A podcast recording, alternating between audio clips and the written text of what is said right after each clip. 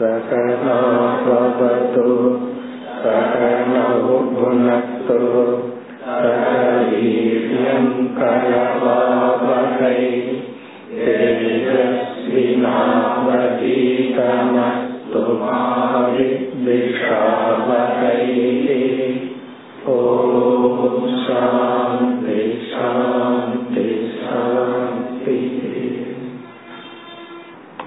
ऐम्बति नान्गावद् श्लोकम् यथा मनोरथधियः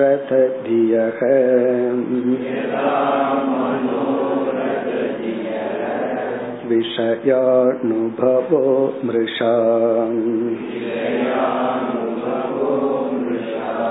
स्वप्नद्रष्टाश्च दाशार्ह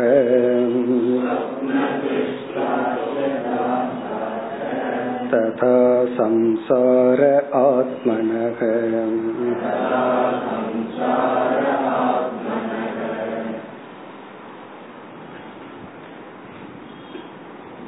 இந்த பகுதியில் ஆத்ம அனாத்ம விவேகம் அல்லது அனாத்மா மித்யா ஆத்மா சத்தியம் என்ற கருத்தை பகவான் பல கோணங்களில் கூறிக்கொண்டு வருகின்றார். ஆத்மா நான் சைத்தன்ய சொரூபம் சாட்சி திரஷ்டா. நான் இந்த உலகத்தை பார்க்கின்றேன். இந்த உலகம் என்ற சொல்லில் இந்த உடலும் மனமும் அடங்குகின்றன. ஆகவே பார்க்கப்படுகின்ற உடல் மனம் உலகம் இதிலிருந்து நான் வேறுபட்டவன். அப்படி இருந்த போதிலும் மனதினுடைய செயல்கள் உடலினுடைய தன்மைகளை பார்க்கின்ற என் மீது ஏற்றி வைத்து நான் சம்சாரியாக துயரப்பட்டு கொண்டிருக்கின்றேன். இதைத்தான் கூறிக்கொண்டு வருகின்றார். இந்த ஐம்பத்தி நான்காவது ஸ்லோகத்தில் மனோரத தியக நாம் கற்பனையாக நம்மையே ஒரு பாத்திரமாக கற்பனை செய்து கொண்டு நாமே ஒன்றை அனுபவிப்பது போலும் கற்பனை செய்து கொண்டு இருப்போம் இந்த கற்பனை எப்படி பொய்யோ? அனுபவிக்கிற மாதிரி நமக்கு இருந்தாலும் அது எப்படி பொய்யோ? அது போலதான் ஆத்மாவில் தெரிகின்ற சம்சாரம் என்று கூறுகின்றார். விஷய அனுபவக மிருஷா. கற்பனையாக இருக்கின்ற நான் எந்த ஒரு பொருளை அனுபவிக்கின்றேனோ அந்த அனுபவம் மிருஷா. எப்படி பொய்யோ? இனி ஒரு உதாகரணம் சொப்ன திரஷ்டாச்ச கனவில் காண்பவன் அவனுடைய அனுபவங்கள் எப்படி பொய்யோ தாசார்க என்று உத்தவரை அழைத்து அதுபோல ஆத்மனக சம்சாரக ததா மிருஷா. நம்மிடம் அனுபவிக்கப்படுகின்ற அல்லது ஆத்மாவிடம் தெரிகின்ற இந்த சம்சாரமும் பொய்தான். இப்ப இந்த ஸ்லோகத்துல வந்து சம்சாரம்ங்கிறதே இல்லை பொய் என்று சொன்னார். இத கேட்ட உடனே ஒரு சந்தேகம் நமக்கு வரலாம். அந்த சந்தேகத்தை நீக்கி மேலும் ஒரு சூக்மமான கருத்தை பகவான் அடுத்த ஸ்லோகத்தில் கூறுகின்றார். ஐம்பத்தி ஐந்து. அர்த்தேஹ்யவித்யமானேபி.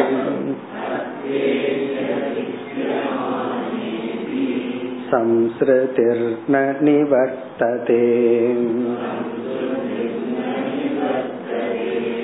ध्यायतो विषयानस्य।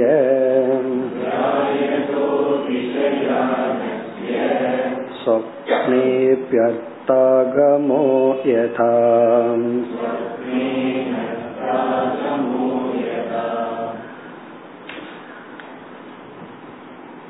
நாம் பார்த்து அனுபவிக்கின்ற இந்த உலகம் பொய் உண்மையல்ல என்றால் ஏன் நமக்கு பொய்யான ஒன்றிலிருந்து எப்படி ஏன் சுகம் துக்கம் இவைகளெல்லாம் வருகின்றது? அல்லது சம்சாரம் தான் ஏன் வருகிறது? அதாவது இருக்கிற பிரச்சனைக்கு நம்ம சொல்யூஷன் தீர்வை தேடலாம். பிரச்சனையே இல்லைன்னா நாம் ஏன் தீர்வை தேட வேண்டும்? ஞானம்தான் நமக்கு எதற்கு? சம்சாரத்திலிருந்து ஏன் நாம நிவர்த்தி அடையணும்? ஏன்னா இந்த உலகமே போய் அதுவே இல்லை என்றால் இப்ப இல்லாத ஒன்றிலிருந்து நாம் ஏன் நிவிருத்தி அல்லது உபாயத்தை தேட வேண்டும்? இதுதான் கேள்வி. அதற்கு இங்கே பகவான் பதில் சொல்றார். பிறகு இனி ஒரு கருத்தும் இந்த ஸ்லோகத்தில் மறைந்துள்ளது. அதாவது நாம் அனுபவிக்கின்ற இந்த சம்சாரம் தானாக நம்மை விட்டு சென்று விடாது. அது வந்து நம்ம முயற்சி செய்து நீக்குனாத்தான் போகுமே தவிர அதாக போயிடாது சிலதெல்லாம் வளர்வதற்கோ வருவதற்கோ போவதற்கோ முயற்சி பண்ண வேண்டாம். அது அதாக நடந்துடும் இப்ப வீட்டுல குப்பை வர்றதுக்கு என்ன பண்ணணும்னா பேசாம இருந்தா குப்பை வந்துடும் நம்ம அதை நீக்கிறதுக்கு தான் முயற்சி பண்ணணுமே தவிர டஸ்ட் வந்து அது நேச்சுரலா நடக்கும். அப்படி சில பேர்த்துக்கு வந்து சம்சாரம் அதாக வந்துச்சு அதாக போகட்டுமே அப்படின்னு தோன்றும். அப்படி அல்ல. இந்த சம்சாரத்தை நாம் தான் முயற்சி எடுத்து நீக்க வேண்டுமே தவிர அது தானாக போகாது. அடுத்த கருத்து வந்து சம்சாரம்ங்கிறது ஏன் வந்துச்சு? பொருளே இல்லையே அது பொய் தானே என்றால் அதற்கு இங்க பதில் சொல்ற அதற்கு என்ன உதாகரணம்னா கனவுல நாம பொய்யான பொருள்களை தான் பாக்கிறோம் கனவுல சிங்கத்தை பாக்கிறோம் புளிய பாக்கிறோம் ஒருத்த வந்து நம்ம அடிக்கிறான் ஒருத்த நம்ம திட்டுறான் இதெல்லாம் கனவுல நம்ம பாக்கிறோம் அந்த கனவுல பார்க்கப்படுகின்ற பொருள்கள் பொய்யாக இருந்த போதிலும் அதனுடைய விளைவு நமக்கு பயம் ஏற்படுவது விழித்து கொள்ளுதல் இதெல்லாம் உண்மையிலேயே நடக்குது. அதாவது வந்து கனவுல வந்து மகிழ்ச்சியான சாந்தமான கனவை பாக்கிறோமா அல்லது டெரரான கனவை பாக்கிறோமான்னு நம்ம ஹார்ட் பீட்டே கண்டுபிடிச்சிருமா? இப்ப ரிசர்ச் பண்ணி இவனுடைய பிபி வந்து வச்சே கனவுல கண்டுபிடிச்சிருவாங்க இவர் என்ன கனவு கண்டுட்டு இருக்காரு அப்படின்னு. கரெக்டா கண்டுபிடிக்க முடியாது. த்ரில்லிங்கா அல்லது ஸ்மூத்தா நடக்கிற கனவு போயிட்டு இருக்கா அப்படிங்கறத கண்டுபிடிக்கிறாங்க அப்படின்னு என்ன அர்த்தம்னா கனவுல வர்ற அனுபவங்கள் ஸ்தூல உடலை மனதை பாதிக்கின்றது. அது இல்லாத போதிலும். அது இல்லாட்டியுமே அது நம்மை பாதிக்கும். அதை புரிஞ்சுக்கணும்னா நம்ம வேறொரு உதாரணம் சொல்லலாம். இப்ப நம்ம வந்து முன்னாடி ஒரு சுவர் இருக்கு. நம்ம அப்படியே நேர போய் மோதிக்கிறோம். காரணம் என்ன அப்படின்னா அந்த சுவர் இருப்பதனால் தான் அது நம்ம நம்ம அதுல மோதி அதுல இருந்து நம்ம துயரப்படுறோம். தலையில எல்லாம் அடிபடுது. காரணம் என்ன? அங்க சுவர் இருப்பதனால். அத நம்ம கட்டல. அது இருக்கு அதனால நம்ம போய் மோதிக்கிறோம். அப்போ சில பொருள்கள் இருந்து நம்ம துயரப்படுறதுக்கு காரணம் நம்ம அந்த பொருள்களை வந்து உருவாக்கல. அது அங்க இருக்கு. அதுல போய் நம்ம தவறா கான்டாக்ட் பண்ணும்போது நம்ம துயரப்படுறோம். இப்ப அதே போல ஒருத்தர் நம்ம பார்த்து திட்டுற. அறிவு கட்டவன் இந்த மாதிரி ஏதாவது வார்த்தையில நம்ம திட்டுற. அவமானப்படுத்துற. உடனே நம்ம துயரப்படுறோம். காரணம் என்ன? அந்த வார்த்தை இருக்கிறதுனால. அப்படி வார்த்தை சொல்லாம நீ நல்ல பையன் அப்படின்னு சொல்லியிருந்தா துயரம் வந்திருக்க அப்ப அந்த வார்த்தை இருக்கிறதுனாலதான் நமக்கு துயரம் வருது. இப்ப இனி அடுத்த பாயிண்ட் என்னன்னா அவர் ஒரு முறை நம்ம திட்டிட்டு போயிட்டார். அப்ப நம்ம எத்தனை முறை துயரப்படணும்? ஒரே ஒரு முறை தான் துயரப்படணும். காரணம் என்ன? ஒரு முறை செவர் இருந்துச்சு இடிச்சோம் வந்துட்டோம் ஒரு முறை தான் துயரம். அவர் ஒரு முறை நீ யாரோன்னு ஒரு வார்த்தையை சொல்லி திட்டாருன்னா ஒரு முறை தான் துயரப்படணும். ஆனா நம்ம எத்தனை முறை துயரப்படுறோம்? பத்து வருஷத்துக்கு அப்புறம். நீ அப்ப வீட்டுக்கு வரும்போது என்ன இப்படி சொன்ன? அப்படின்னு நினைச்சு நம்ம துயரப்படுறோம். அந்த துயரத்துக்கு என்ன காரணம்னா ஏற்கனவே அவர் என்ன ஒரு வார்த்தைய சொன்னாரோ அந்த நேரத்துல அந்த வார்த்தைக்கு துயரப்படுத்தும் சக்தி இருந்தாலும் நம்ம மீண்டும் அந்த வார்த்தைய மனதுல கொண்டு வந்து அந்த வார்த்தைய நினைச்சு மீண்டும் துயரப்படுறோம். அப்போ ஒரு எண்ணத்தை உருவாக்குறோம். இறந்து போன விஷயத்தில் இருக்கிற ஒரு எண்ணத்தை உருவாக்கி அந்த எண்ணம் நம்மை துயரப்படுத்துகிறது. இப்ப இந்த எண்ணத்தை உருவாக்குனது யார்? இப்ப யாருன்னா நம்ம மனசுதான். அப்ப இந்த ஸ்லோகத்துல பகவான் என்ன சொல்றாருன்னா நீ வந்து அந்த விஷயம் இருக்கோ இல்லையோ அவன் என்னைக்கோ உன்னை திட்டிட்டு போயாச்சு இன்னைக்கு அந்த விஷயம் இல்லை. ஆனால் அந்த விஷயத்துக்கு நீ சத்தியத்துவத்தை கொடுத்து உயிர் கொடுத்துட்டு இருக்கிற வரைக்கும் உனக்கு சம்சாரம் இருக்கும். அப்ப இரண்டு விதமா நம்ம துயரப்படுறோம். ஒன்று நிஜமாலுமே வெளியே இருந்து ஒரு கஷ்டம் வருது. இனி ஒன்று உண்மையிலேயே வெளியே இல்லை. நீயே அப்படி உன்னை துயரப்படுத்துகின்ற ஒரு சம்சாரத்தை உருவாக்கி கொள்கின்றாய். அதை நீயாக என்னைக்கு விடுறையோ அது வரைக்கும் உன்னை யாராலையும் காப்பாற்ற முடியாது. உன்னை நீ தான் விட்டாகணும். இப்படிதான் பகவானே முடிக்க போறார் இந்த அத்தியாயத்தை. அதாவது வந்து இந்த சம்சாரத்தை நீ தான் விட்டாகணுமே தவிர அவன் என்ன திட்டுறத நிறுத்திட்டா நான் சந்தோஷமா இருப்பேன் அப்படின்னு நீ சொன்னா அவன் நிறுத்தி பத்து வருஷம் ஆச்சு. ஆனா நீ என்ன பண்ணி இருக்கிற அந்த திட்டுறத பத்து வருஷமா லைஃப் கொடுத்துட்டே இருக்கு. சில பேர் அறுபது வயசு வருஷத்துக்கு அப்புறம் இத சொல்லி தூக்கப்பட்டு இருப்பார்கள். ஆகவே நீ வந்து நீயாகவே ஒரு சம்சாரத்தை கொடுக்கின்ற உலகத்தை நீ உருவாக்கி அதனால் துயரப்பட்டு கொண்டிருக்கின்றாய். அப்போ இதை யாரு விடணும்னா நீ தான் விட்டாகணும். சரி அதாக போகும்னா போகாது. அதற்கு நீ முயற்சி பண்ணித்தான் நீ விட வேண்டும். சரி இப்ப என்ன ஒருத்தர் நினைக்கலாம் நான் தானே விடணும்? என்னைக்காவது மைண்ட் விட்டுட்டு போகட்டுமேனா போகாதான் நீ முயற்சி பண்ணித்தான் நீக்க வேண்டும். அதுதான் இந்த ஸ்லோகத்தின் சாராம்சம். அர்த்தே அவித்யமானேபி சம்சாரக ந நிவர்த்ததே. ரொம்ப சூக்மமான விஷயத்தை இங்க பகவான் சொல்ற. அர்த்தே அவித்யமானேபி. வெளியே இருக்கின்ற விஷயங்கள் இல்லாத போதிலும். அர்த்தம்னா உன்னை துயரப்படுத்துகின்ற வார்த்தைகளோ சூழ்நிலைகளோ விஷயங்களோ அவித்யமானேபி இப்பொழுது இல்லாத போதிலும். நீ வந்து எந்த செகண்ட்ல சம்சாரத்தையோ துயரத்தை அனுபவிச்சிட்டு இருக்கிறையோ அந்த செகண்ட்ல அந்த பொருள் இல்லாத போதிலும். உண்மையிலேயே அது இல்லாதான். இருந்தாலும் சம்சிருதிகி ந நிவர்த்ததே. துயரம் சம்சாரம் பந்தம் என்பது நீங்குவதில்லை. அது இருந்தா தான் நான் துயரப்படணுங்கிறது இல்ல அது இல்லாவிட்டாலும் சம்சாரம் உன்னை விட்டு போகாதுதான். இப்ப சம்ஸ்ருதிகின சம்சாரம் மனசில் அனுபவிக்கிற வேதனை துயரம் காமம் குரோதம் லோபம் போன்ற இந்த துயரப்படுத்துகின்ற உணர்வுகள் சம்சாரம் போகாது. காரணம் என்ன? இரண்டாவது வரையில் சொல்றார் தியாயதோன் விஷயானஸ்ய. ஏன் இல்லாத பொருளும் கூட உனக்கு துயரத்தை கொடுக்குது. அர்த்தே அவித்தியமானே பின வெளியே பொருள்கள் இல்லாத போதிலும் உனக்கு சம்சாரம் போறதில்லை. அதுக்கு காரணம் என்ன? தியாயதக விஷயான். அந்த இல்லாத பொருளை நீ மனசுல நினைச்சு அதுக்கு ஒரு இருப்பை கொடுத்து விட்டாய். அதுக்கு எக்ஸிஸ்டன்ஸ கொடுத்ததே நீதான். இல்லாத பொருளுக்கு தியாயதோ விஷயான்னு சொன்னா அந்த விஷயத்தை தியானிச்சு இறந்து போன விஷயத்துக்கு ஒரு லைஃப கொடுத்து அதனால் உன்னை நீ துயரப்படுத்தி கொண்டிருக்கின்றாய்.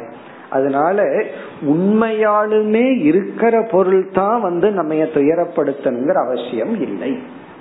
இந்த அத்வைதத்துக்கு எதிராக பேசுகின்ற துவைதிகளுடைய வாதமே இதுதான். அவங்க வந்து அத்வைதிய பார்த்து என்ன கேள்வி கேட்கிறார்கள்? நீ வந்து சம்சாரத்தை அனுபவிக்கிறையா இல்லையா? ஆமா அனுபவிக்கிறேன்னு நம்ம பதில் சொல்றோம். அதாவது இல்லாத பொருள் எப்படி உன்னை துயரப்படுத்திடும் இருக்கிற உலகம் தானே உன்னை துயரப்படுத்தும். ஆகவே உலகம் சத்தியமா இருந்தா தான் நீ துயரப்பட முடியும். உலகம் முற்றிலும் நீ சொல்ற மாதிரி பொய்யா இருந்தா எப்படி உன்னை துயரப்படுத்திட முடியும்? ஆகவே உலகம்னு ஒண்ணு சத்தியமா இருக்கு. இறைவன் ஒண்ணு இருக்கு. ரெண்டு வேறு வேறு தான். ஆகவே சத்தியமான உலகத்திலிருந்து நீ விடுவிச்சு விடுதலையாகி போகணும். இது அவங்களுடைய ஒரு ஸ்ட்ராங் ஆர்குமெண்ட் இதுக்கு இங்க பதில் இருக்கு. உண்மையிலேயே இல்லாட்டியும் கூட நீ துயரப்படலாம். உண்மையான பொருள் தான் உன்னை சம்சாரத்தை கொடுக்கணுங்கிற அவசியம் கிடையாது. அதாவது தியாயதோ விஷயம்னா நீ விஷயத்தை தியானிச்சு நீயே ஒரு உலகத்தை ஒரு ரியாலிட்டிய கிரியேட் பண்ணி அதன் மூலமாக துயரப்படலாம். அதனாலதான் நம்ம என்ன சொல்றோம்? இந்த சிருஷ்டிய பல இடங்கள்ல ரெண்டா பிரிச்சிருக்கிறோம். ஜீவ சிருஷ்டி ஈஸ்வர சிருஷ்டின்னு. ஜீவ சிருஷ்டிங்கிறது நம்மளாக கற்பனை பண்ணின உலகம். ஈஸ்வர சிருஷ்டிங்கிறது பகவானுடைய உலகம்.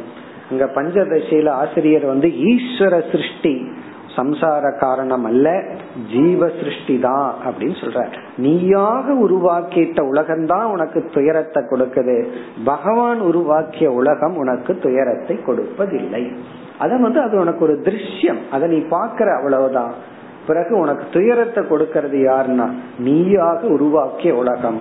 அது நீயாக உருவாக்கியது. அதாக போகாது. முயற்சி செய்தால்தான் அது போகும். இப்ப இந்த ஸ்லோகத்துல வந்து வெளி விஷயங்கள் பொய்யாக இருந்தாலும் அதை நீ நினைச்சிட்டே இருந்தீனா அது உண்மையாகிவிடும்.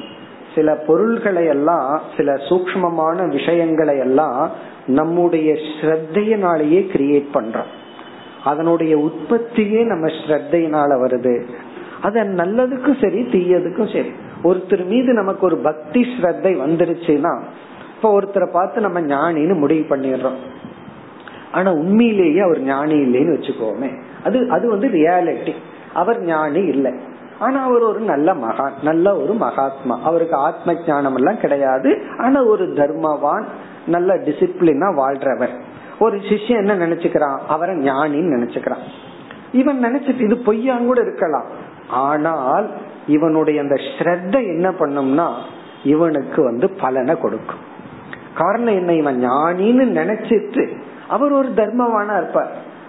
அந்த ஞானிங்கிற எண்ணத்திலையும் அப்ரோச் பண்ணும்போது அவரோட இருக்கும்போது அவருக்கு சர்வீஸ் பண்ணும் போதெல்லாம் இவனுக்கு பலன். அவர் ஞானத்தை அடைகிறாரோ இல்லையோ பின்னாடி பார்த்துக்கிட்டாது அவரோட ப்ராப்ளம் ஆனா இந்த சிஷ்யனுக்கு இவனுடைய ஸ்ரத்தையே இவனுக்கு பலனை கொடுக்கும். ஒருத்தர் உண்மையாலுமே ஞானியா இருக்காருன்னு வச்சுக்கோமே. ஒரு சிஷியனுடைய மனசுல அவரெல்லாம் நம்ம ஏமாத்துறார் அப்படியெல்லாம் கிடையாதுன்னா இவன் என்னதான் அருகில போனாலும் இவனுக்கு பிரயோஜனம் வராது. அந்த குரு கிட்ட இருந்து பயன் அடைய மாட்டான். அப்போ ஒரு குரு வந்து ஒரு சிஷ்யனுக்கு பயனை கொடுக்கறது கொடுக்காதது குரு கிட்ட கிடையாது. சிஷ்யன் கிட்ட தான் இருக்கு. அது எப்படின்னா இவனுடைய ஸ்ரத்தையில் அது உருவாகின்றது.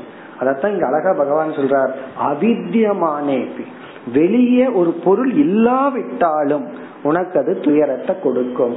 விஷயாந்திய நீ அதை உருவாக்கி விட்டால் அது சம்சாரத்துக்கும் சரி சாதனைக்கும் சரி. நம்ம தூய்மைப்படுத்தணும்னா ஒரு பக்தி ஸ்ரத்த வரணும். அதுக்கும் சரி அது வெளியே இருக்கா இல்லையாங்கிறது முக்கியம். நம்ம பொறுத்த வரைக்கும் கிருஷ்ணர் ராமர்னு ஒருத்தர் பிறந்து வாழ்ந்து இருக்காரா இல்லையாங்கிறது முக்கியம் கிடையாது. ஒருத்தர் வந்து இல்லைன்னு ப்ரூவ் பண்றாருன்னு வச்சுக்கோமே. நமக்கு ஒரு ப்ராப்ளம் கிடையாது இருந்துட்டு போட்டுமே நான் அந்த ராமரை உருவாக்கி இருக்கேன் நான் கிருஷ்ணரை உருவாக்கி இருக்கேன் அதுதான் அந்த பாயிண்ட் அப்படி அது நல்ல விஷயத்துக்காகட்டும் சம்சாரத்துக்காகட்டும் நாம உருவாக்குவதிலிருந்து நாம் உருவாகின்றோம். அந்யோன்யம். நம்மளே ஒண்ணு உருவாக்குறோம். அதிலிருந்து நாம் வளர்கின்றோம். இப்படி எல்லாம் சொல்லி இனி அடுத்த ஸ்லோகத்துல பகவான் வந்து ஒரு அட்வைஸ் பண்றார். இந்த அத்தியாயத்தை முடிக்க போறார். உத்தவருக்கு ரொம்ப ஒரு அழகான அட்வைஸ் கொடுக்கிறார். நீ ஏதோ இறந்ததுக்கு அப்புறம் ஒருத்தர் எங்க போவான் என்ன ஆகும்னு கேட்டேன். ஏதோ உன்னோட கியூரியாசிட்டிக்கு ஒன்னு ரெண்டு பாயிண்ட் அதுல சொல்லிட்டு உன்னை அறியாமல் ஆத்ம அனாத்ம விஷயத்தை நான் உனக்கு புகட்டினேன். ஆகவே நீ என்ன செய்ய வேண்டும் நீ எப்படி உன்னை ப்ரிப்பேர் பண்ணிக்கணும் வாட் இஸ் யுவர் ப்ரிப்பரேஷன் அழகா அடுத்த ஸ்லோகத்துல கூறுகின்றார் ஐம்பத்தி ஆறு तस्मादुद्धव माबुङ्क्ष्व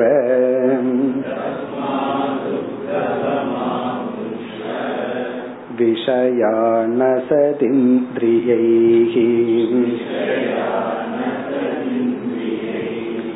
आत्मा ग्रहणनिर्बाधम्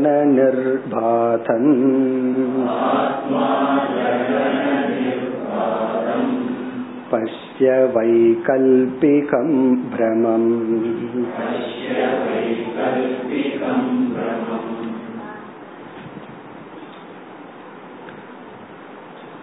முதல் வரியில் ஆகவே உத்தவா இந்த சாதனையை நீ பின்பற்று அப்படின்னு முதல் வரியில ஒரு சாதனைய சொல்றார். இரண்டாவது வரியில இந்த விஷன் மனசுல கொண்டு வந்து நிதித்தியாசனம் செய். அப்படின்னு சொல்லி எப்படிப்பட்ட திங்கிங் வேணும் அதை நீ மெயின்டைன் பண்ணா உனக்கு சம்சாரம் வராது அப்படின்னு இரண்டாவது வரியிலும் முதல் வரியிலும் உறுதியான மனதை அடைய ஒரு சாதனையையும் கூறுகின்றார்.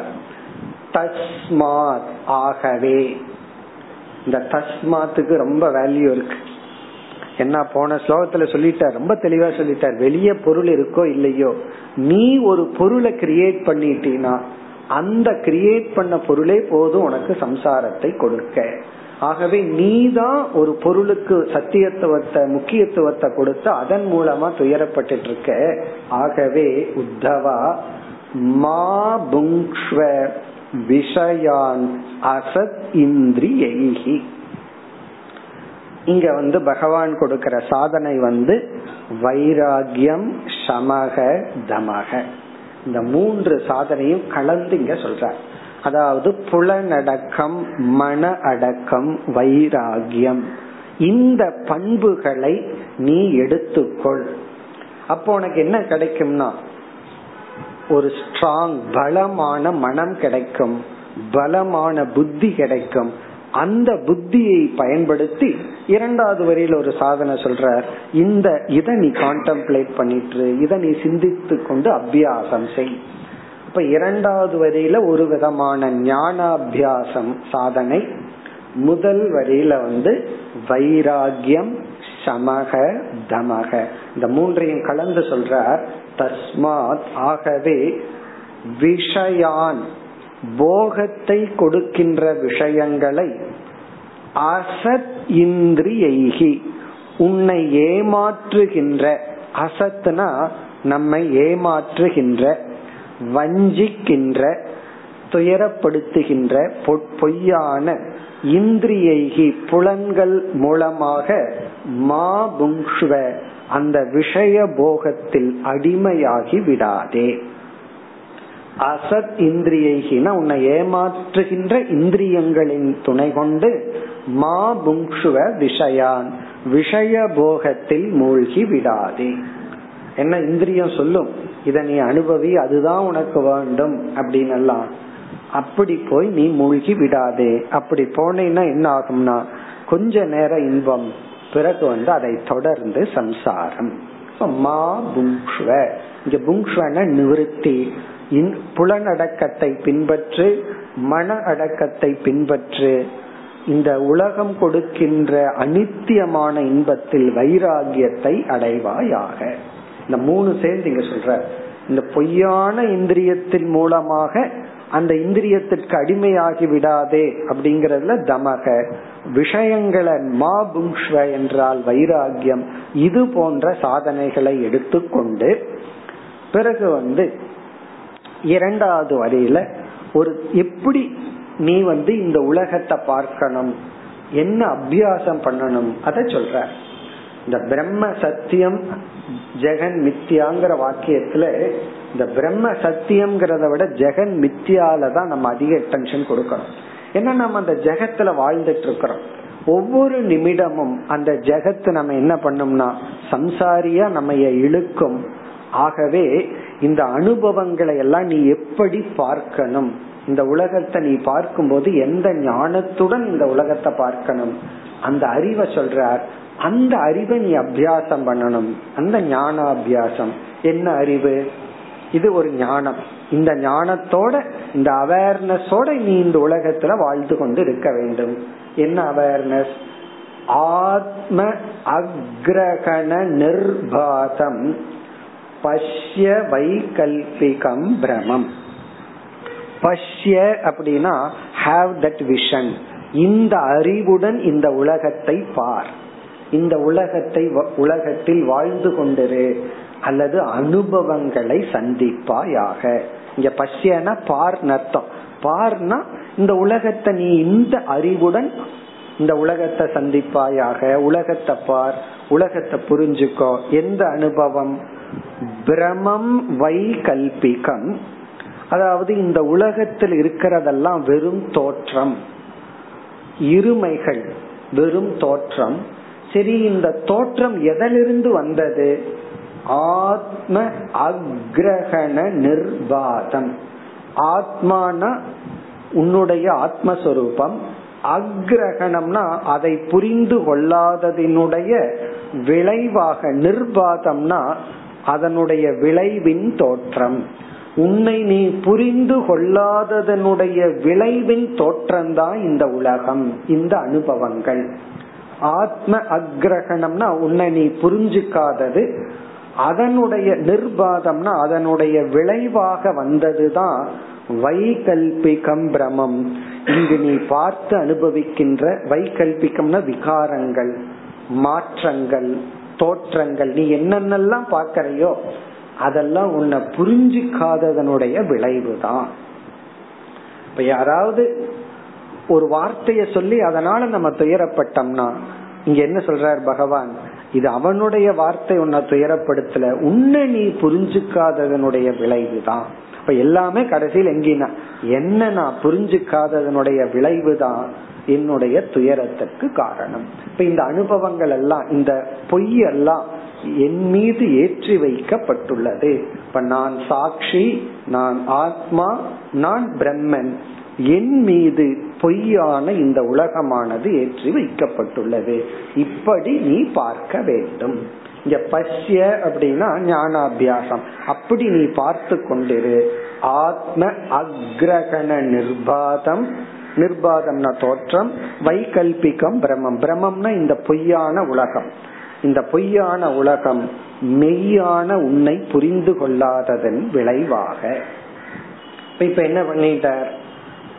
எல்லா துயரத்துக்கும் காரணம் உண்மையான பொருள் வெளியே இருந்து உன்னை துயரப்படுத்தல. பொருள் இல்லாட்டியும் அது பொய்யாக இருந்தாலும் அது உன்னை துயரப்படுத்தது. காரணம் உன்னை நீ உணர்ந்து கொள்ளவில்லை என்று சொல்லி அடுத்த இரண்டு ஸ்லோகத்தில் இந்த உலகத்திலிருந்து எப்படிப்பட்ட அனுபவங்கள் உனக்கு வந்தாலும் நீ உன்னைத்தான் உயர்த்தி கொள்ள வேண்டும்னு சொல்லி திதிக்ஷா பொறுமை சகிப்புத்தன்மை என்ற ஒரு வேல்யூவோட பகவான் அடுத்த இரண்டு ஸ்லோகத்துல கூறி நிறைவு செய்வார். உடனே இதன் அடிப்படையில தான் ஒரு கேள்வியை உத்தவர் கேட்டு இந்த அத்தியாயம் முடியும். அந்த கேள்விக்கு பதிலாகத்தான் நம்ம அடுத்த ஒரு அத்தியாயத்தையே பார்க்க போறோம். இனி எப்படி பகவான் நிறைவு செய்கின்றார்? அடுத்த இரண்டு ஸ்லோகம் ஐம்பத்தி ஏழு ஐம்பத்தி எட்டு. क्षिप्तोपमानितो सद्भिः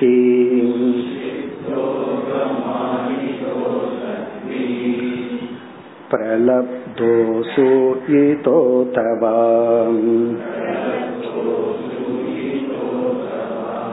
ताटितः सन्निबद्धो वा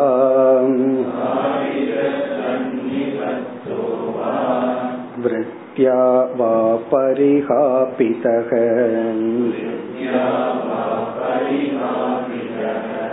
निष्ठितो मूत्रितो वाक्ञैः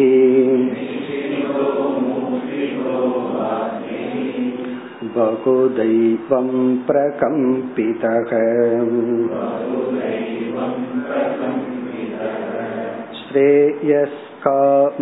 श्रेयस्कामकृस्रगतः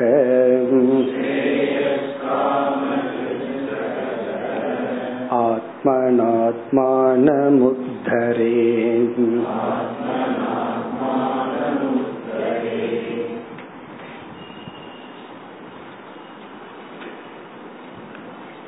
இந்த இரண்டு ஸ்லோகங்களில் நீ ஞானி ஆனாலும் சரி ஞானியாக இல்லாமல் இருந்தாலும் சரி இந்த உலகம் உன்னை முழுமையாக புரிந்து கொள்ளாது.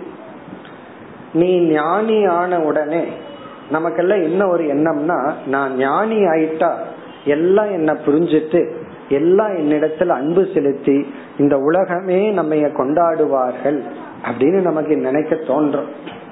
என்ன பார்க்கிறோம்? சில ஞானிகளை எல்லாம் உலகமே போற்றுது ராஜாவே போற்றுகிறார்கள். அதெல்லாம் நம்ம கதையில பாக்கிறோம் படத்துல பாக்கிறோம் ஞானி ஆகாததுனாலதான் நமக்கு ப்ராப்ளம் அப்ப நம்ம ஞானி ஆயிட்டோம் அப்படின்னா இந்த உலகமே வந்து நம்ம புகழும். எல்லாம் நமக்கு மரியாதை கொடுப்பார்கள். எல்லாம் நம்ம பிரம்ம ரிஷின்னு சொல்லி நம்ம போட்டோ எல்லா இடத்துலயும் வந்துடும் இப்படி எல்லாம் நமக்கு ஒரு கற்பனை.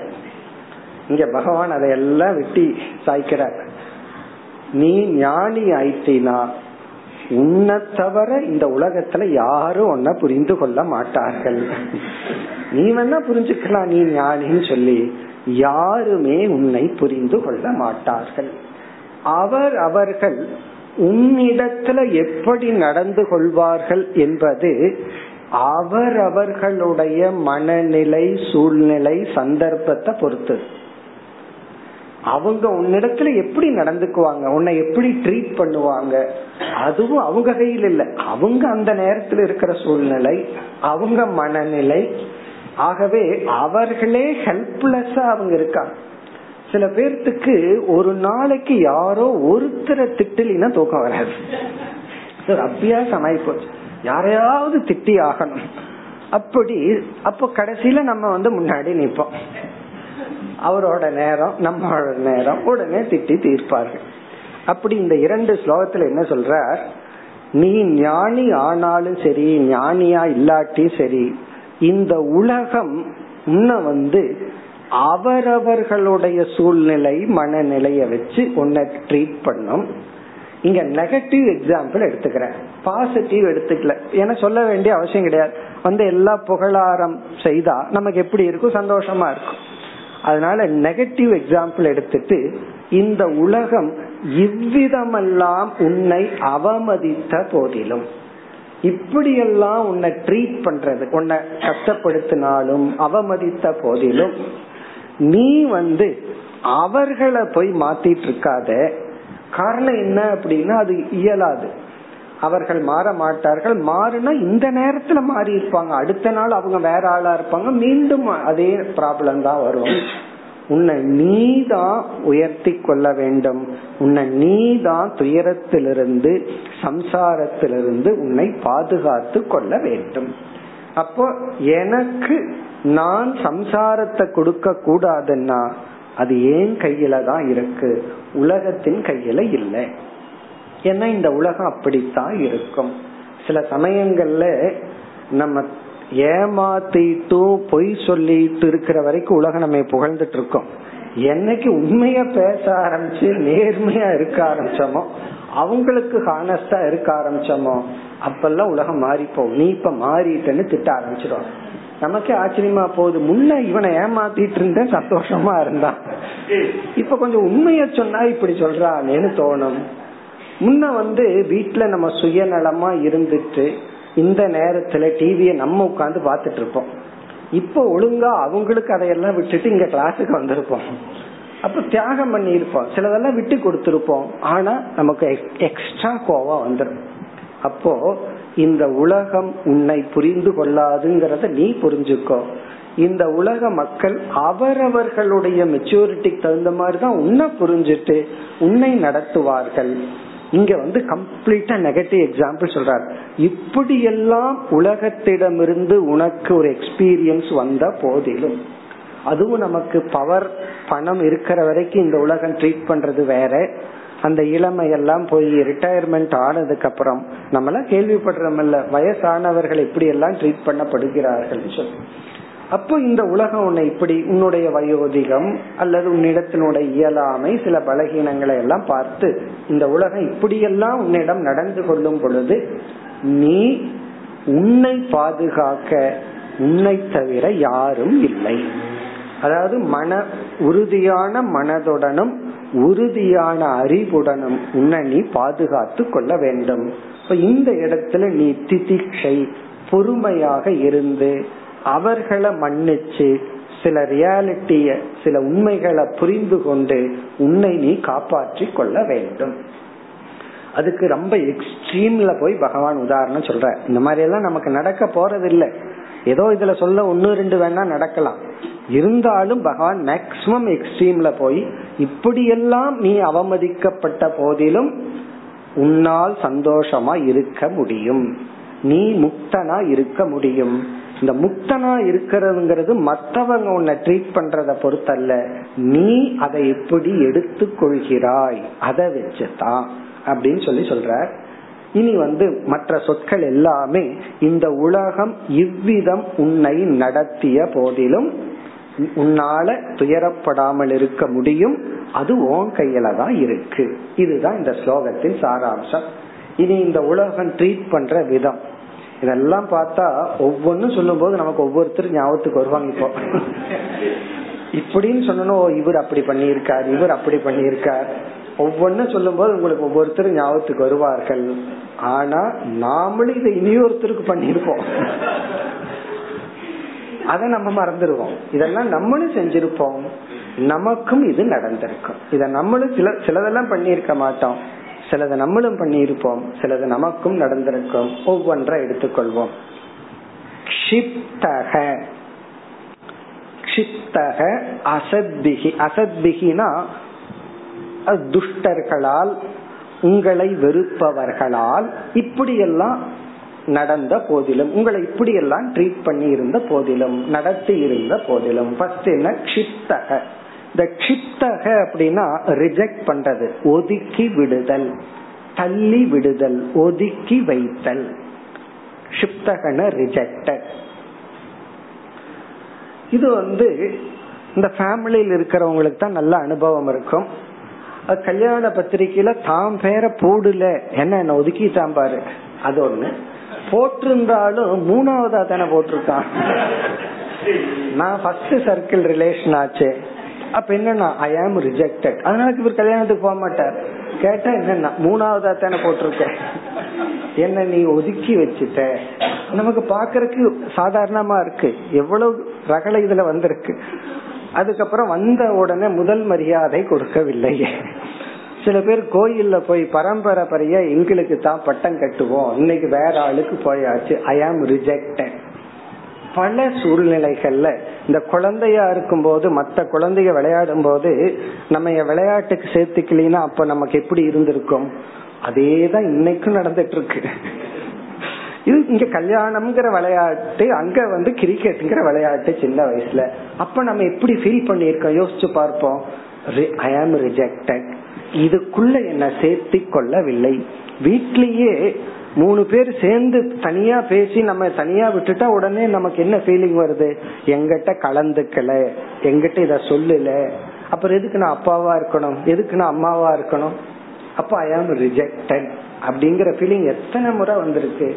The feeling of rejection is சம்சாரம் வாட் இஸ் சம்சாரா சம்சாரம்னா என்ன? ஐ ஆம் ரிஜெக்டட் அதுதான் சம்சாரம் இந்த உலகம் மாத்தி மாத்தி நம்ம ரிஜெக்ட் பண்ணிட்டு இருக்கோம். வீட்டுல ரிஜெக்ட் பண்ணனதுனால இவர் ஆபீஸுக்கு வருவார். ஆபீஸ்லயும் ரிஜெக்ட் பண்ணிட்டு இவனுக்கு அந்த வேலை கொடுக்க வேண்டாம்னா உடனே இங்க வருத்தம் வந்துடும் சரி பஸ்ல ஏறினாலும் ரிஜெக்டட் உட்கார்றதுக்கு இடம் கிடைக்கல. இப்படி இந்த உலகத்துல எங்க போனாலும் ஐ ஆம் ரிஜெக்டட் என்ன ஒதுக்கி வச்சுட்டாங்கிற ஒரு எண்ணம். இது வந்து அன்றாட வாழ்க்கையில எத்தனை முறை அந்த எண்ணம் வந்து நம்ம தாக்கி இருக்கு அப்படி சில பேர் ஒதுக்கி வைக்கப்பட்டுட்டேன் அப்படிங்கிற எண்ணம் வரும் பொழுதுதான் இவர்களுக்குள்ள சில வயலன்ஸ் வருது சில கோபங்கள் சில கேரக்டர் எல்லாம் மாறுது. நம்மளுடைய கேரக்டர் வந்து நம்ம எப்படிப்பட்ட குணத்தோடு இருக்கணும்ங்கிறது இந்த உலகம் நம்ம எப்படி நடத்தி இருக்குங்கிறத வச்சுதான். அன்பை கொடுத்ததுன்னா நம்ம அன்பை கொடுக்கறோம். இந்த மாதிரி ரிஜெக்ட் பண்ணும்போது உடனே நாமளும் சந்தர்ப்பம் கிடைக்கும் போது ரிஜெக்ட் பண்றோம். இங்க பகவான் என்ன சொல்றார்? இந்த உலகம் எப்படி உன்னை நடத்தினாலும் நீ நீயாக இரு. உன்னுடைய கேரக்டர்ல இருந்து மாறாம நீ முக்தனாக இருப்பது உன்னுடைய ரெஸ்பான்சிபிலிட்டி உன்னுடைய பொறுப்பு. அப்ப முதல் சொல் வந்து க்ஷிப்தக ரிஜெக்ஷன் இரண்டாவது வந்து அவமானிதக. அவமானிதக. அவமானப்படுத்துதல். அவமதித்தல். இன்சல்ட் பண்றது. இந்த இன்சல்ட்னா இதுக்கெல்லாம் நான் விளக்க சொல்ல வேண்டியது அவசியமே கிடையாது. எத்தனையோ பேர்த்த நம்மளும் இன்சல்ட் பண்ணி இருக்கிறோம் மற்றவர்களும் நம்ம அவமதிப்பார்கள். அதாவது அந்த இடத்துல நமக்கு வர வேண்டிய மரியாதை இருக்கும். வேண்டும் தான் இருக்க வேண்டியதுதான் ஆனா வேணும்னே நம்ம துயரப்படுத்தணும்னு சொல்லி அவமதித்தல். அது உணவுலையாகட்டும் எதுலையாகட்டும் ஏதாவது விதத்துல நம்ம பிளான் பண்ணி சில பேர் இன்சல்ட் பண்ணுவார்கள். இந்த மாதிரி பண்ணுனா இது அவமரியாதை. இப்ப ஆசிரியரை வந்து ஒரு மாணவன் அவமதிக்கணும்னு என்ன பண்ணுவான்? மரியாதை கொடுக்காத சில பாடி லாங்குவேஜ் இருக்கு. கால் மேல் கால் போட்டு உட்கார்றது அல்லது வேஷ்டியை மடிச்சு கட்டுறது வாட் எவர் இட் இஸ் அப்படி இவனுக்கு தெரியும் இது பண்ணுனா இன்சல்ட் அப்படின்னு சொல்லி. அதே போல ஒரு ஆசிரியர் ஸ்டூடெண்ட் இன்சல்ட் பண்ணணும்னா அவங்க அப்பா பேரை சொல்லி திட்டுறது ஏதாவது ஒண்ணு சொல்லி அவனை திட்டுறது. அப்படி நமக்கு தெரியும் இது செஞ்சா அது இன்சல்ட் அதனால பிளான் பண்ணி செய்வோம். அப்படி வந்து உலகம் நம்மை அவமதித்தால். அது அப்படித்தான் இருக்கும். ஏன்னா உலகம் உன்னை துயரப்படுத்தணும்னு ஒருத்தர் முடிவு பண்ணிட்டா அவமதிப்பார்கள் உன்னை ரிஜெக்ட் பண்ணுவார்கள். பிறகு பிரலப்தக. பிரலப்தக என்றால் வாய் வழியாக சப்தமாக திட்டுதல். பிரலப்தகன்னு சொன்னா வாயில திட்டுறது. சில பேர் வந்து வாயில புகழ்ந்துட்டே அவமதிப்பார்கள். சில பேர் வாய் வழியா திட்டுவார்கள். அதாவது வாக்கு மூலமா நம்மை திட்டுதல் நிந்தித்தல் நிந்தனை செய்தல். ஒருத்தர் நம்ம திட்டும் பொழுது மனசு நமக்கு வேதனைப்படும். அப்ப சம்சாரத்தை நம்ம அனுபவிக்கிறோம். நம்மளே எத்தனை முறை திட்டி இருக்கோம் அதை யோசிச்சு பார்க்கணும். இப்ப பிரலப்தகன திட்டுதல். இந்த உலகம் உன்னை திட்டும் பொழுது. அடுத்தது அசூயிதக அதவா அசூயிதக அப்படிங்கிறதுக்கு ரெண்டு அர்த்தம். ஒன்று வந்து உன்னை பார்த்து பொறாமைப்படும் பொழுது அசூயிதக. உன்னை பார்த்து யாராவது பொறாமப்பட்டா உனக்கு கஷ்டமா இருக்கும். ஏன்னா நம்ம பார்த்து அவங்க வயிறு எரியுதே அப்படின்னு சொல்லி. இரண்டாவது வந்து நம் மீது பழி சுமத்தும் பொழுது நம்ம செய்யாத ஒன்றை செஞ்சதா பழி சுமத்துவர் சொல்லாத ஒன்ன சொன்னதாக. நாம் ஒருத்தர் இன்சல்ட்டே பண்ணிருக்க மாட்டோம். அவன் என்ன அவமதிச்சான்? இந்த வார்த்தைய சொல்லிட்டான் அப்படின்னு ஒரு பிளேம் பழி சுமத்துதல்.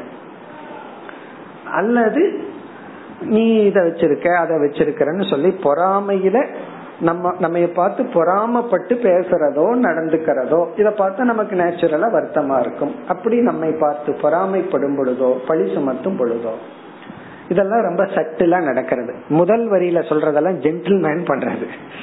ரொம்ப சட்டிலா நாகரீகம் தெரிஞ்சவர்கள் செய்வது. இனி நாகரீகம் தெரியாதவர்கள் தாடி தக அடிக்கும் பொழுது. கொஞ்சமே நாகரிகம் தெரியல இந்த கிராமத்துல எல்லாம் என்ன நடக்கும் இந்த மாதிரி சட்டிலாவா ஹர்ட் பண்ணிக்குவாங்க. எடு அருவால அவ்வளவுதான். அந்த மாதிரி தாடி தகன அடித்தல். ரொம்ப குழந்தையா இருக்கும் போது அடி உதையில பண்ணுவோம். பெருசாக நம்ம அஹிம்சப்படுத்துற விதமே மாறிடும். தாடி தகன உன்னை யாராவது அடிக்கும் பொழுது பிசிக்கலா ஹர்ட் பண்ணும்போது. இங்க அடிக்கிறதுனா தடி எடுத்துட்டு வந்து அடிக்கணுங்கிறதும் கூட இல்ல. ஏதாவது பிசிக்கல் ஃபார்ம் ஆஃப் ஹர்டிங் நமக்கு வந்து கம்ஃபர்ட் கொடுக்காம வேணும்னே கீழே படுக்க வைக்கிறது நிக்க வைக்கிறது சம்பளம் வாங்க போவோம். வேணும்னே பத்து நிமிஷம் நிக்க வச்சு சம்பளம் கொடுக்கறது. சில பேர்த்துக்கு அதுல ஒரு சந்தோஷம். அதுல ஏன் அப்படி ஒரு சந்தோஷமோ தெரியல. அவனே வந்து எத்தனையோ வேலை முடிச்சிருப்பான். வேணும்னே டிலே பண்ணி கொடுக்கறது அதெல்லாம் என்னன்னா இது ஒரு விதமான பிசிக்கல் ஹர்ட் இப்படி செய்யும் பொழுது இப்ப யாராவது நம்ம வெயிட் பண்ண சொன்னா ஒரு பத்து நிமிஷம் நிக்க வச்சு கொடுக்கலாம்னு சொன்னா அந்த நேரத்துல எப்படி இருக்கும்? முக்தன் நான் சொல்லிட்டு இருப்போம் நமக்குள்ள. அந்த நேரத்துல அவனை வந்து சபிச்சிட்டு இருப்போம். இந்த மாதிரி எல்லாம் அனுபவங்கள் வரும் பொழுது. நிபத்தகவா நிபத்தகன நம்மை கட்டி போடும் பொழுது. அதாவது பிசிக்கலா கட்டி போடுறதெல்லாம் அது சினிமாவில வேணா பார்க்கல நிஜ வாழ்க்கையில எல்லாம் அப்படி அதிகமா வராது. கட்டி போடுறது அப்படின்னு சொன்னா கைத்துல கட்டி போடுறது ரொம்ப ரேரா நடக்குது. அது நடக்காமையே இருக்கும். நம்ம வந்து ஒரு இடத்துக்கு போகணும்னு இருக்கோம். வேணும்னே போக போக முடியாம பண்ணி விடுறது அவன் என்ன கட்டி போட்டான்னு சொல்றோம்ல. அப்படி தடை விதித்தல். இப்ப கிளாஸுக்கு வர்றதுக்கு இந்த நேரத்துல ஒரு வேலையை உங்களுக்கு கொடுக்கறது காரணம் என்னன்னா கட்டி போடுறது. எப்படியாவது அவன் எதை செய்ய விரும்புறானோ அதை செய்யாம விடுறதுக்கு ஒரு தடையை செய்தல். அப்படி சில பேர் திட்டம் போட்டு செய்வார்கள். அல்லது சில பேர் செய்வார்கள் அது நமக்கு அந்த மாதிரி ஆயிரும். இப்ப நிபந்தகன கட்டி போடுதல். நாம எதை செய்ய விரும்புறோமோ அதுக்கு தடை விதித்தல். உலகம் அதை தான் பண்ணிட்டு இருக்கோம் செய்யணும்னு ரொம்ப ஆசைப்பட்டோம்னா அதுக்கு யாராவது வந்து தடை விதிப்பார்கள். அடுத்தது வந்து விருத்தியா வா பரிகாபிதக. விருத்தினா நம்முடைய தொழில் நாம் செய்கின்ற செயலை குறிச்சு அவமதித்தல். நீ இதத்தான பண்ணிட்டு இருக்க ஒருத்தன் கோயில்ல பூஜை பண்ணிட்டு இருப்பார் ஒருத்தன் கோயில்ல வந்து பெருக்கிட்டு இருப்பான் உடனே என்ன சொல்றது? நீ கோயில்ல பெருக்கிறவன் தானே அல்லது நீ மணி அடிக்கிறவன் தானே? அப்படின்னு சொல்லி நீ சும்மா மணி அடிக்கிறவன் தானே? நீ சும்மா பெருக்கிறவன் தானே? இப்படி தன்னுடைய ஜாப் தன்னுடைய தொழிலை சொல்லி அவமதித்தல். விற்பினா லைஃப் ஸ்டைல் வாழ்க்கையை சொல்லி பரிகாபிதகனா அதை கேலி கிண்டலா பண்றது. அல்லது நம்மளுடைய நடை நார்மலா நடக்கிறத விட ஏதாவது முண்டி நடக்கலாம். ஏதாவது ஒரு மாதிரியா இருக்கும். அதை வச்சு கிண்டல் பண்றது. நம்முடைய உடல்ல வந்து ஏதாவது ஒரு அங்கஹீனம் இருக்கலாம் அதை வச்சு பரிகாசம் செய்தல். அவன் அப்படின்னு சொல்லி நம்மளுடைய ஏழ்மைய வச்சு அவமதித்தல். இந்த மாதிரி விருத்தியாவா பரிகாபிதக. இதுக்கு ரெண்டு அர்த்தம். ஒன்று வந்து நம்முடைய உடல் அங்கங்களை வச்சு கிரிட்டிசைஸ் பண்றது. இந்த ஒல்லியா இருந்தா ஒல்லின்னு சொல்றது. கொஞ்சம் வெயிட்டா இருந்தா அதுக்கு தகுந்த வார்த்தைகள். கண்ணாடி போட்டிருந்தா அதுக்கு தகுந்த வார்த்தைகள். இப்படி எது வேணாலும் சொல்லி சொல்லலாம். கொஞ்சம் காது கேட்காத மாதிரி இருந்தா அதுக்கு தகுந்த வார்த்தைகள். இதையெல்லாம் சொல்லி பரிகாசம் பண்றது. அல்லது விருத்தியா பரிகாபிதகன்னா இங்க விருத்தினா நம்ம சம்பாதிக்கிறதுக்கு எவ்வளவு தடை பண்ண முடியுமோ அவ்வளவு தூரம் தடை பண்றது. எதுலயாவது போய் சம்பாதிக்கலாம்னா ஒருத்தன் வந்து குறுக்க நிப்பான். இவனை இதுல வழியா சம்பாதிக்க விடக்கூடாது. அப்படி பரிகாப்பிதகன்னா நம்ம சம்பாதிக்க கூடிய சூழ்நிலையை அவங்க பறித்து விடுதல். இப்படி எல்லாம் பண்ணா அவங்க மீது சந்தோஷமா வரும். அவங்கள வாழ்த்துனாவாங்க தோணும். இப்படி எல்லாம் இந்த உலகம் நடத்தும் பொழுது. இனி அடுத்த வரியில வந்து அடுத்த ஸ்லோகத்துல அடுத்த வரியில ஒரு எக்ஸ்ட்ரீமுக்கு போறார். இதெல்லாம் பெருசா நடக்காது. இருந்தாலும் எக்ஸாம்பிளுக்கு வந்து எவ்வளவு சொல்ல முடியுமோ சொல்லிடலான்னு பகவான் சொல்ற நிஷ்டிதக. நிஷ்டிதக அப்படின்னா துப்புதல். அப்படியே எச்சில துப்புதல் உடம்பு உடம்புல அதாவது காரி துப்புதல் அப்படின்னு சொல்லுவோம். இதெல்லாம் செய்ய மாட்டோம். சில பேர் செய்யற ஆள்கள் உண்டு. அதெல்லாம் டூ எக்ஸ்ட்ரீம் அடுத்தது நடக்காது. இருந்தாலும் பகவான் சொல்றார் மூத்ரிதக அதாவது உன் மீது சிறுநீர் கழிக்கப்பட்ட போதிலும். இதெல்லாம் சின்ன பசங்க குழந்தையா இருக்கும் போது செய்வார்கள். இந்த எச்சில் துப்புறதெல்லாம் சில பேர் கிராமத்துல செய்வார்கள். அதாவது சாபம் கொடுத்துட்டு மண்ணை வாரி போட்டு பிறகு வந்து அந்த உமிழ்தல் அவர்கள் மீது எச்சில் விட்டு துப்புதல். அக்ஞைகி பகுவிதம் பிரகம்பிதக. வா அக்ஞைகி பகுதா ஏவம்.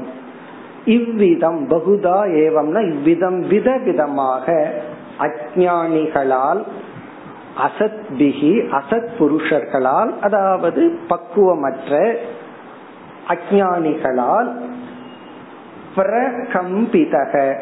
நீ இந்த மாதிரி எந்த விதத்தில் தூண்டப்பட்ட போதிலும் பிரகம்பிதகன டெம்டட் அதாவது உனக்கு கோபத்தை வெறுப்பை பொறாமையை இதையெல்லாம் தூண்டப்பட்ட போதிலும்.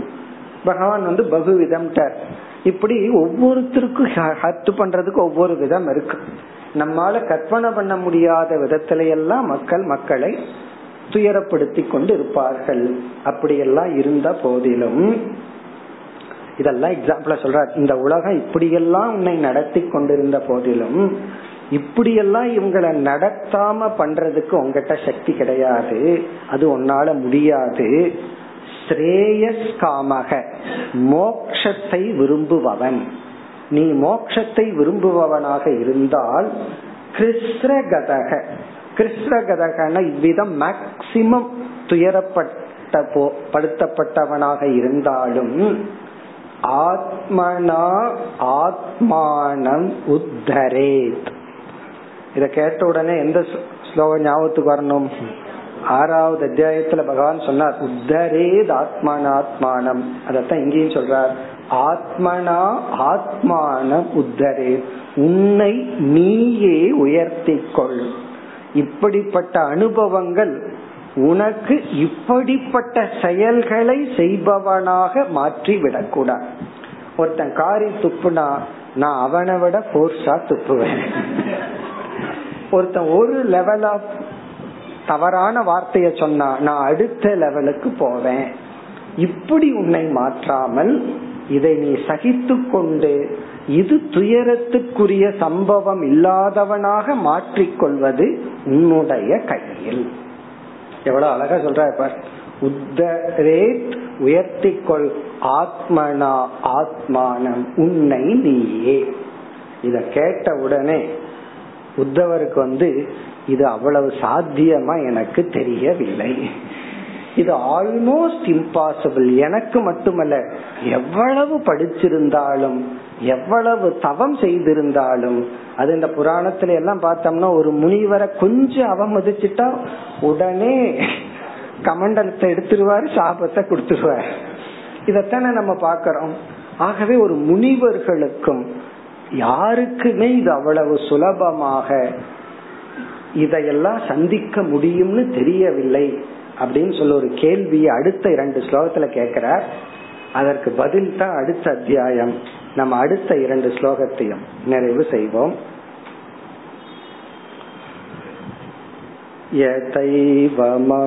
यथैवमनुभुध्येयम्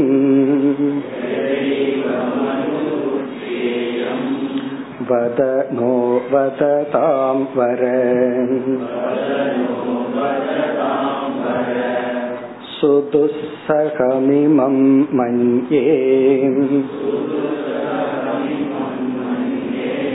आत्मन्यसत्ततिक्रमम् विदुषामपि विश्वात्मन् प्रकृतिर्हि बलीयसी हृदे त्वद्धर्मनितरान्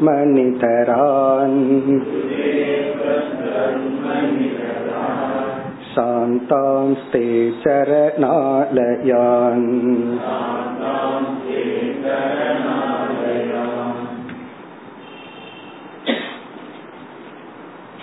மிக அழகான ஒரு கேள்வி இப்ப இந்த இங்க என்ன கேட்கின்றார்? நீங்கள் சொல்ற விதத்துல உலகம் நம்மை துயரப்படுத்தும் பொழுது எந்த ஒரு அறிவை துணை கொண்டு நான் வந்து என்னை உயர்த்தி நான் ஒரு முக்தனாக இருக்க முடியும்? எந்த ஒரு அறிவு இருந்தால் என்ன என்னிடத்துல இருந்தால் இவைகளை எல்லாம் நான் சந்தோஷமா என்னால சந்திக்க முடியும். எந்த ஒரு அவமானத்தையும் என்னுடைய மனதுல பாதிப்பு இல்லாமல் என்னுடைய மனதும் காயப்படாமல் நான் மகிழ்ச்சியாக மகிழ்ச்சினா இந்த இடத்துல சந்தோஷப்படணுங்கிற அவசியம் இல்லை. துயரப்படாம இருந்தா போதும். அல்லது வந்து மீண்டும் அவன் செஞ்ச அதே ஒரு வயலன்ஸ் நமக்குள்ள வராம இருந்தா போதும். அது எப்படி சாத்தியமாகும் என்று எனக்கு கூறுங்கள். அப்படிங்கறதுதான் கேள்வி. உடனே பகவான் என்ன பண்ற இந்த கேள்விக்கு பதிலா அடுத்த அத்தியாயத்துல ஒரு சந்நியாசியினுடைய வாழ்க்கைய சொல்ல போற. அடுத்த அத்தியாயம் பெரிய அத்தியாயம் அறுபத்தி ரெண்டு ஸ்லோகம். அதுல என்ன செய்ய போற? ஒருத்த வந்து எப்படி ஒரு ஞானத்தை அடைஞ்சு சன்னியாசியா இருக்கா? அவனுக்கு இந்த உலகம் எப்படியெல்லாம் அவமானத்தை கொடுத்துச்சு? இதையெல்லாம் அவன் எப்படி சந்திச்சான்னு சொல்லி ஒரு சன்னியாசியினுடைய வாழ்க்கைய சொல்லி அவருடைய உபதேசம் இது அப்படின்னு சொல்ல போற. ஆகவே அடுத்த அத்தியாயம் வந்து பிக்ஷு கீதை அப்படின்னு பெயர். பிக்ஷுனா சன்னியாசி பிக்ஷு கீதைனா அந்த சன்னியாசியினுடைய டீச்சிங் எப்படிப்பட்ட சன்னியாசி இந்த மாதிரி எல்லாம் அவமானம் அடைந்தவன் தன்னை எப்படி பக்குவப்படுத்தி கொண்டு எப்படி இருந்தான்னு சொல்ல போறார் ஆகவே இந்த அத்தியாயத்தினுடைய முடிவும் அடுத்த அத்தியாயம் அப்படியே தொடர்கிறது. இந்த அத்தியாயத்து இதோட முடியுது. உடனே பகவான் வந்து அடுத்த அத்தியாயத்துல கதை மூலியமா சொல்லி சொல்ல போறார். இப்ப இங்க உத்தவர் என்ன சொல்றார்? யதா ஏவம் அனுபுத்தியேதம் வத நோ வததாம் வர. வததாம் வர என்றால் உபதேசம் செய்பவர்களில் சிறந்தவராக இருக்கின்ற கிருஷ்ணா. வததாம் அப்படின்னா டீச்சர். வர அப்படின்னா உபதேசம் செய்பவர்களில் உத்தமமாக மேலாக இருக்கின்ற இறைவா கிருஷ்ணா நக எனக்கு எங்களுக்கு வத. கூறுங்கள் உபதேசியுங்கள் அறிவை கொடுங்கள். என்ன? யதா ஏவம் அனுபுத்தியேயம் நான் எப்படி அல்லது எந்த ஒரு அறிவை அடைதல்? எந்த ஒரு அறிவை அடைஞ்சா நீங்க சொல்ற மாதிரி என்னால இருக்க முடியும். இப்படிப்பட்ட கஷ்டங்கள் எல்லாம் எனக்கு வெளி உலகத்திலிருந்து வந்தாலும் என் மனதுல எந்த விதமான சஞ்சலமும் இல்லாமல் அதை தாங்கிக் கொண்டு நான் ஒரு முக்தனாக இருக்க வேண்டும் என்றால் நான் எதை புரிந்து கொள்ள வேண்டும்? எந்த ஒரு அறிவு அடைஞ்சா என்னால இருக்க முடியும்? பிறகு சொல்ற சுதுசகம் இமம் மன்யே. நீங்க சொல்ற மாதிரி இந்த உலகம் என்னிடத்துல நடந்தால் என்னை இப்படி எல்லாம் அவமதிச்சு எனக்கு கஷ்டத்தை கொடுத்தா இத சகித்து கொள்வது சுதுசகம். சகம்னா சகித்து கொள்ளுதல். துஸ்ஸகம்னா கஷ்டம். சுதுசகம்னா மிக மிக கடினம் என்று நான் நினைக்கின்றேன். இந்த உலகம் என்னை இப்படி அவமதித்தால் எங்க போனாலும் அடியே விழுகுதுன்னு வச்சுக்கோமே. சில பேர் அப்படித்தானே சொல்றாங்க. எங்க போனாலும் அடி. வீட்டுல இருந்தா ஒரு ப்ராப்ளம் ஆபீஸ்ல போனா வேற ஒண்ணு. ரோட்ல வந்தா இனி ஒரு ப்ராப்ளம் கடங்காரன் சொல்ல அப்படி எங்க போனாலும் மாத்தி மாத்தி என்ன இப்படி அடிச்சா எங்கதான் போறதுன்னு சில பேர் புலம்புறாங்க அல்லவா? அதான் சொல்ற. இப்படி எல்லா விதத்திலும் எனக்கு கஷ்டம் வந்தா அதை தாங்கிக்கிறது மிக மிக கடினம் என்று நான் நினைக்கின்றேன். ஆத்மனி அசத் அதிக்கிரமம் ஆத்மனினா மனசுல அசத் அப்படின்னா இந்த அசத் மக்களால் செய்யப்படுகின்ற அதிக்கிரமம்னா அவமானம் ட்ரீட்மெண்ட் இந்த மாதிரி என்ன ட்ரீட் பண்ணுனா அதை தாங்கிக்கிறது கஷ்டம் நினைக்கிறேன். உடனே உத்தவர் சொல்றார் அது எனக்கு மட்டுமல்ல அடுத்த ஸ்லோகம் விதுஷாமபி விஸ்வாத்மன். ஹே விஸ்வாத்மா இறைவா படித்த பண்டிதர்களுக்கும் தபஸ்விகளுக்கும் கஷ்டம் காரணம் பிரகிருத்திருகி பலியசி. ஒரு முக்கியமான கருத்து சொல்றார். நம் ஒருத்த ஏன் திட்டுறான் அப்படின்னா என்ன ஏன் அவமதிக்கிறான்னா அது அவனுடைய நேச்சர். அதே மனுஷன் தானே நானும். சில பேர் அப்படித்தானே சொல்லுவார்கள். அவன் திட்டுறான்னா பொறுத்துக்குவேன்னா நானும் மனுஷன் தானே அப்படித்தானே நம்ம பதில் சொல்றோம். அதனால நானும் திருப்பி திட்டுவேன்னு சொல்றமல்ல. அப்போ மனிதனுடைய சில தன்மைகள் வந்து அவ்வளவு சுலபமாக நீங்காது என்று சொல்லி இரண்டாவது வரியில கடைசி வரியில உங்களை சரணடைந்தவர்களால மட்டும்தான் முடியும்னு சொல்லி முடிக்கின்றார். இந்த இரண்டு ஸ்லோகத்தை அடுத்த வகுப்பில் மீண்டும் பார்ப்போம். ஓம். पूर्णात् पूर्णमुदच्यते पूर्णस्य पूर्णमादाय पूर्णमेवावशिष्यते ॐ शान्ति शान्ति शान्ति